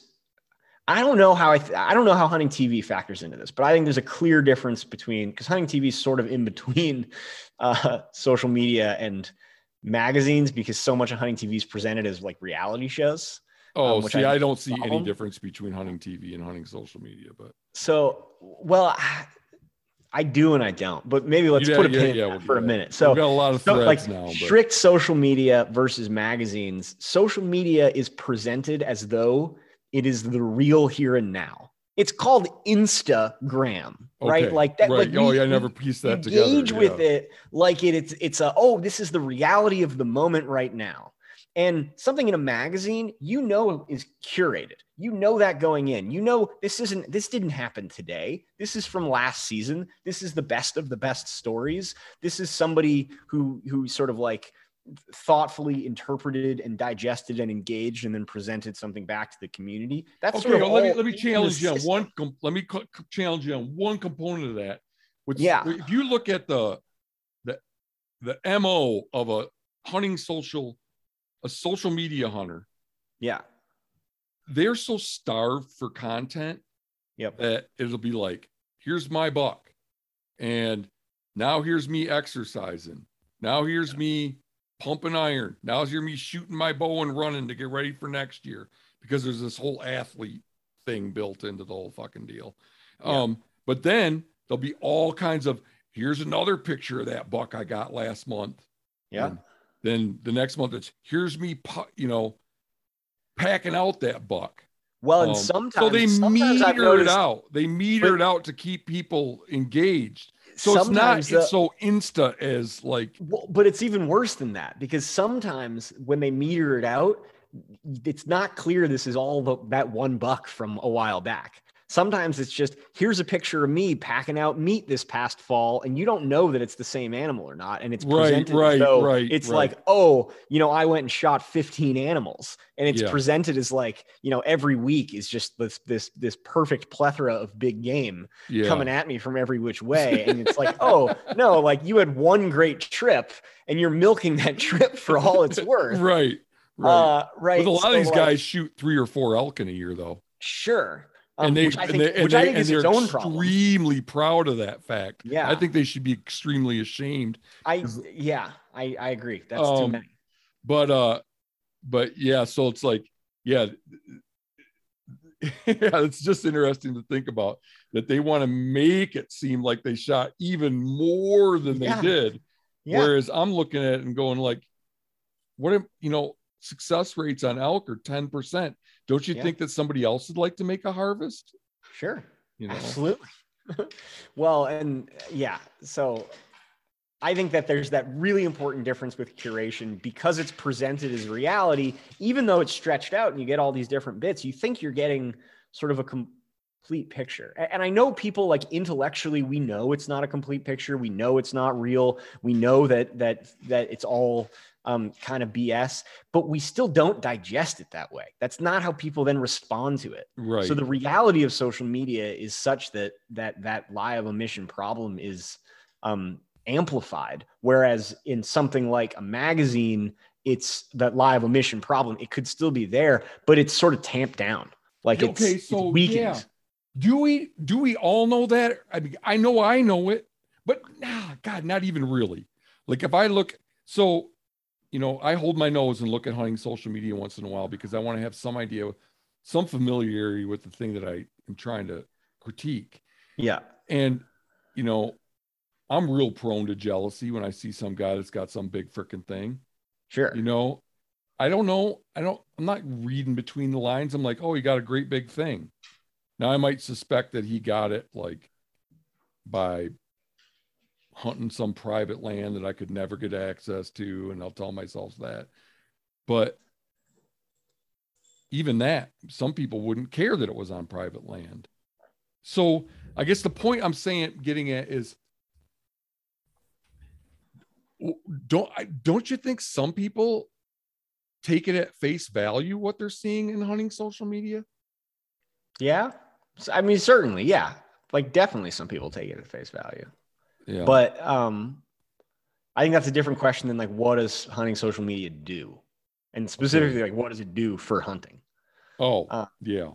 You know. It doesn't well, yeah, it doesn't do it. I mean, it doesn't, in my viewpoint, it doesn't do anything good, but um, other than, well, I, when I say that, I say posting dead animals and dying animals to strangers doesn't do any good. Sure. Like, because you could say hunting social media doesn't do any good. That's about that's how I found out about this new access initiative Sure. in which or this new corner crossing bill you know in which case hell yeah it does a lot of good so what i i got to be careful i'm just saying showing showing strangers dead and dying animals in my viewpoint doesn't have any there's no redeeming qualities to that Uh, yeah, I mean, I think I agree, which maybe makes for a bad, a No. bad exchange. No, I agree. I think, I think that that uh, social media is good for hunting insofar as people use it responsibly, and I think that it's really hard to use it responsibly. And I think that posting pictures of dead and dying animals for entertainment or to sell something is not responsible use. yeah Um, now I don't, you know, I'm, I don't know if that's most people. And I think that like this comes from somebody who quit social media because I decided personally that I was making a lot of excuses about how I used social media. And at the end of the day, just couldn't justify engaging with it because I didn't think it was making me a better person or my life go better for me. I thought Yeah. it was more like a sort of addiction sure where you, where you want to compare what you did to other people and then along the way you're being fed stuff that you don't realize are are ads for somebody else's gain Yeah, yeah. Oh man, I flirted with so I was never like a real user, but I flirted with it a few times. yeah And um I think I caught myself in the nick of time. I was like where I was like, this has got to stop now. yeah Because I'm not a mentally like the most well-adjusted person to begin with. I'm prone to anxiety. yeah Um, I'm medicated for depression, have been for two decades. And I just could see right off the bat that it, that me getting into that shit was not going to go well. Um, it's not good for i don't think it's good for people Yeah. like the con- the connection it, it builds i it just doesn't seem worth the cost to me at least um Yeah.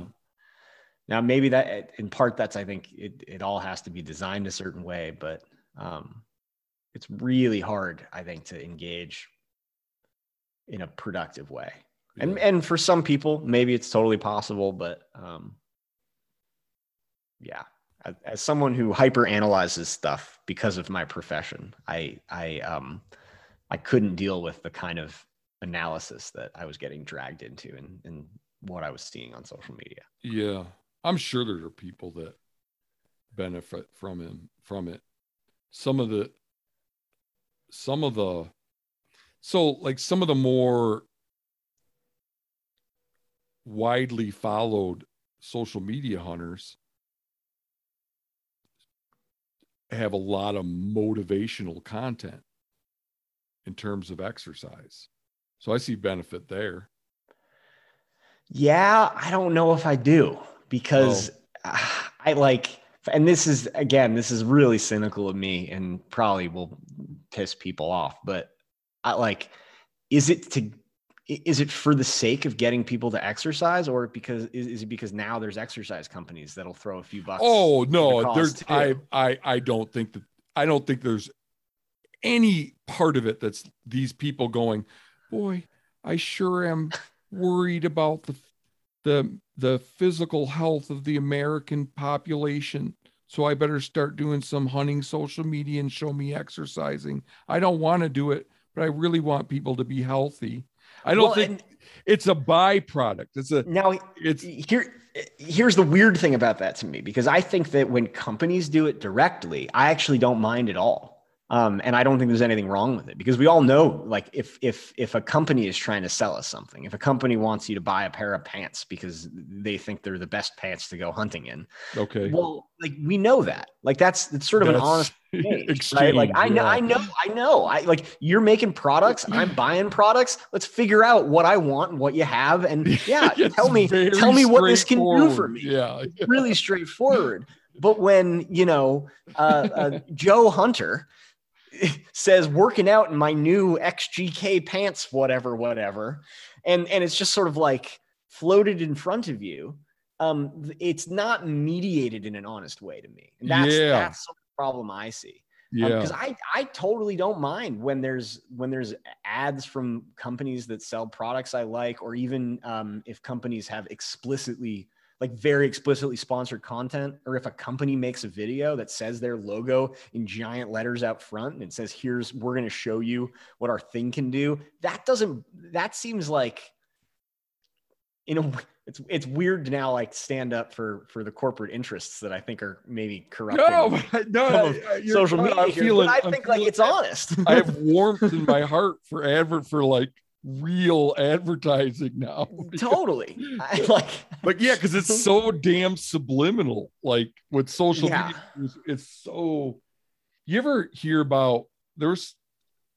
I wish I could remember the details about this, but it was so long ago. But I know there was. I, I I know I've heard this story too many times for it to not be true, but they would they did some study where they would take out a couple slides in a in a movie and replace them with one that said like popcorn or something like that. yeah, yeah, yeah. I've heard some of those stories.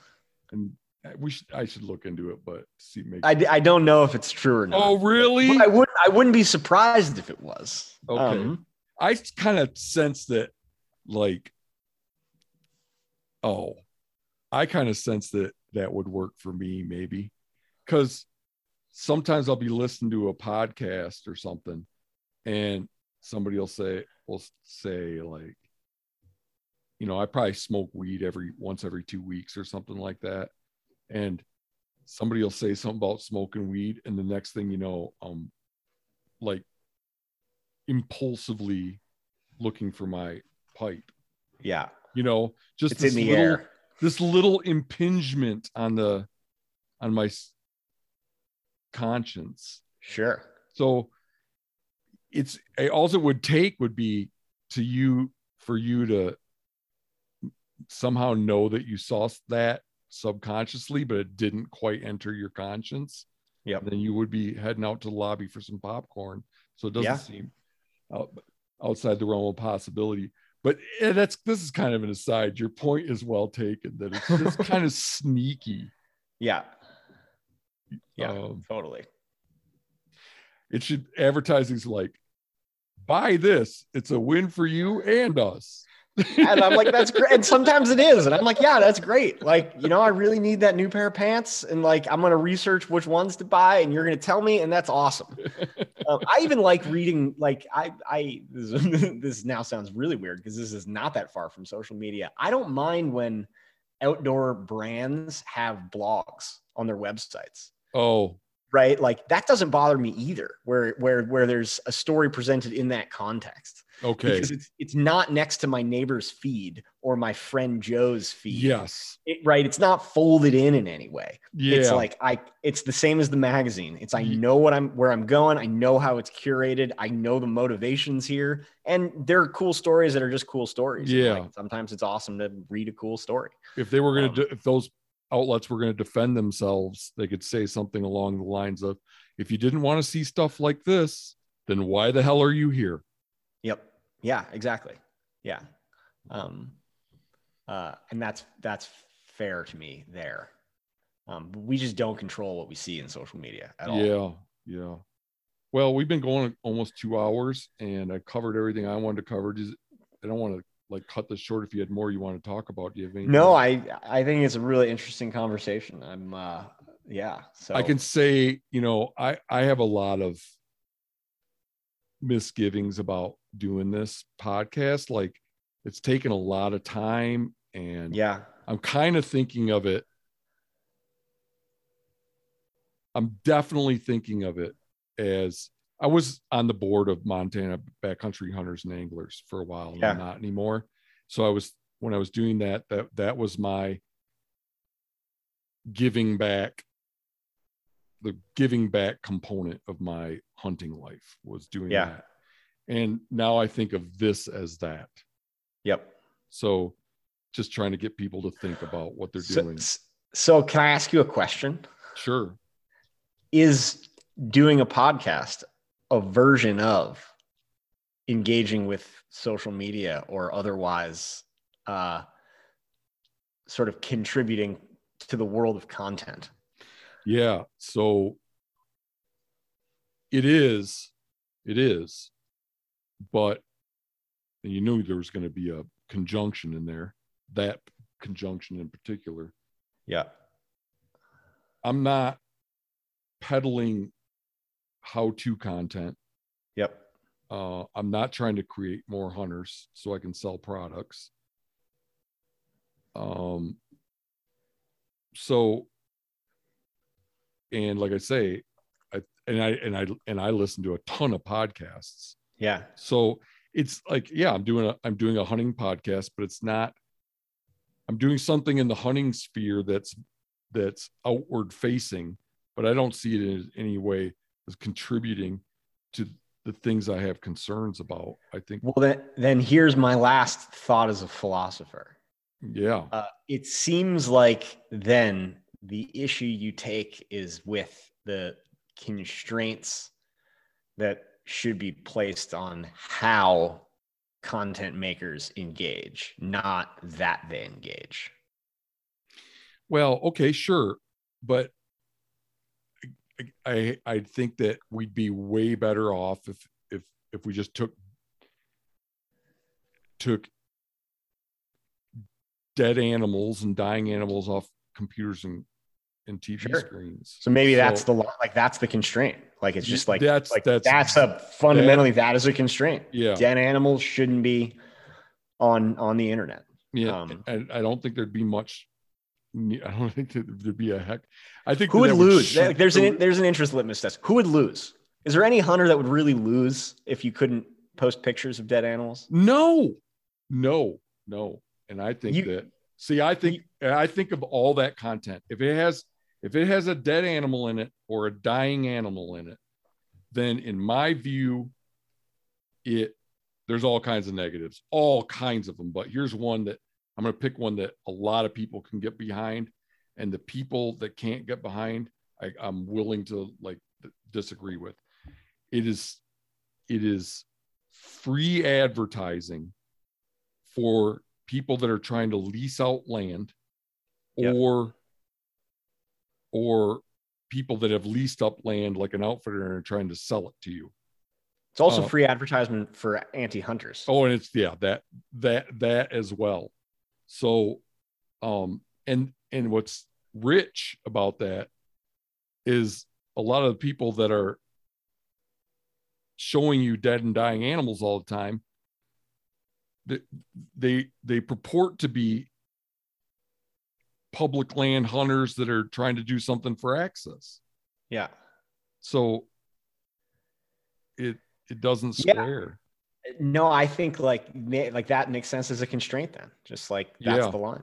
yeah Or, or, or if you wanted to try to carve something out, it would have to be like only dead animals on public land, and you have to show the picture after you showed the picture of the meat, the prep, the scoping, the hunting, the or the, you know the whole process that goes. but then that, that opens it right back up into Yeah. using dead animals to sell products and Yep. and and attract people to uh already overcrowded endeavor and one i might add where there's no clinical evidence that it makes anybody happier or more fulfilled there's none so if we can't square that carve out, then just yeah, that's the Yeah. line.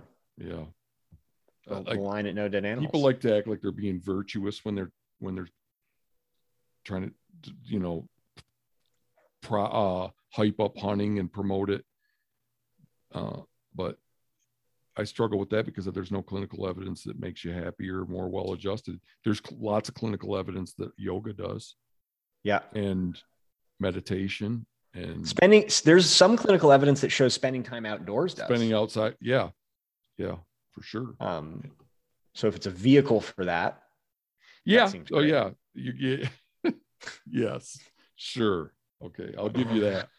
Um but i don't know. It just seems like why not just say go outside That's true. That's something that does bug me a little bit in hunting media. Is there's often a conflation between hunting and going outside. Like it's the only way to go outside. yeah I also think there's a, a conflation between hunting and conservation. Like you have to hunt to engage in in any sort of like care for wildlife. mm-hmm, Um, mm-hmm. and and I, that it's not to say that there's not a, a you know a particular relationship, but like we shouldn't want it to be restricted to the five percent of people that hunt. We should want protecting wildlife to be accessible to anybody. right there's a lot Um, of tropes that Yeah, we all that are peddled in all the time and in my viewpoint that's because the only people that have a voice in the hunting sphere are people that make money off of it sure. so that's why hunting is so like conflated with or like it's like a hunting is conservation. That's where that one comes from. There's another one's like going to maintain a voting block so we Yeah. need more hunters and and uh, yeah i don't i don't buy into any of that stuff personally. I think that that that if uh, if more hunters had voices that weren't making money off of it i think the conversation would change a lot But- Yep. Agreed. hey uh so like i was saying i started to say i have a lot of misgivings about doing this because of the, the time it's taken me and so i'm kind of thinking of it as my giving back in the hunting sphere this is my way i do it now but Yep. it's still tough it takes a lot of time Yeah. but it, it- i mean alex this has been such a great conversation Um, so for me great too. so great that uh it i i i i feel um more motivated to keep doing it Yeah. Please do. yeah so if Yeah. i can keep having conversations like this i'll be more motivated to keep doing it Right on. Uh, I think it's an important conversation. So right. thank you. thank you sir i really appreciate it Yeah, anytime. And next time you're uh, in Alaska, let me know. We could uh, have a beer. oh i would love to meet you in person yeah Yeah, that'd be fun.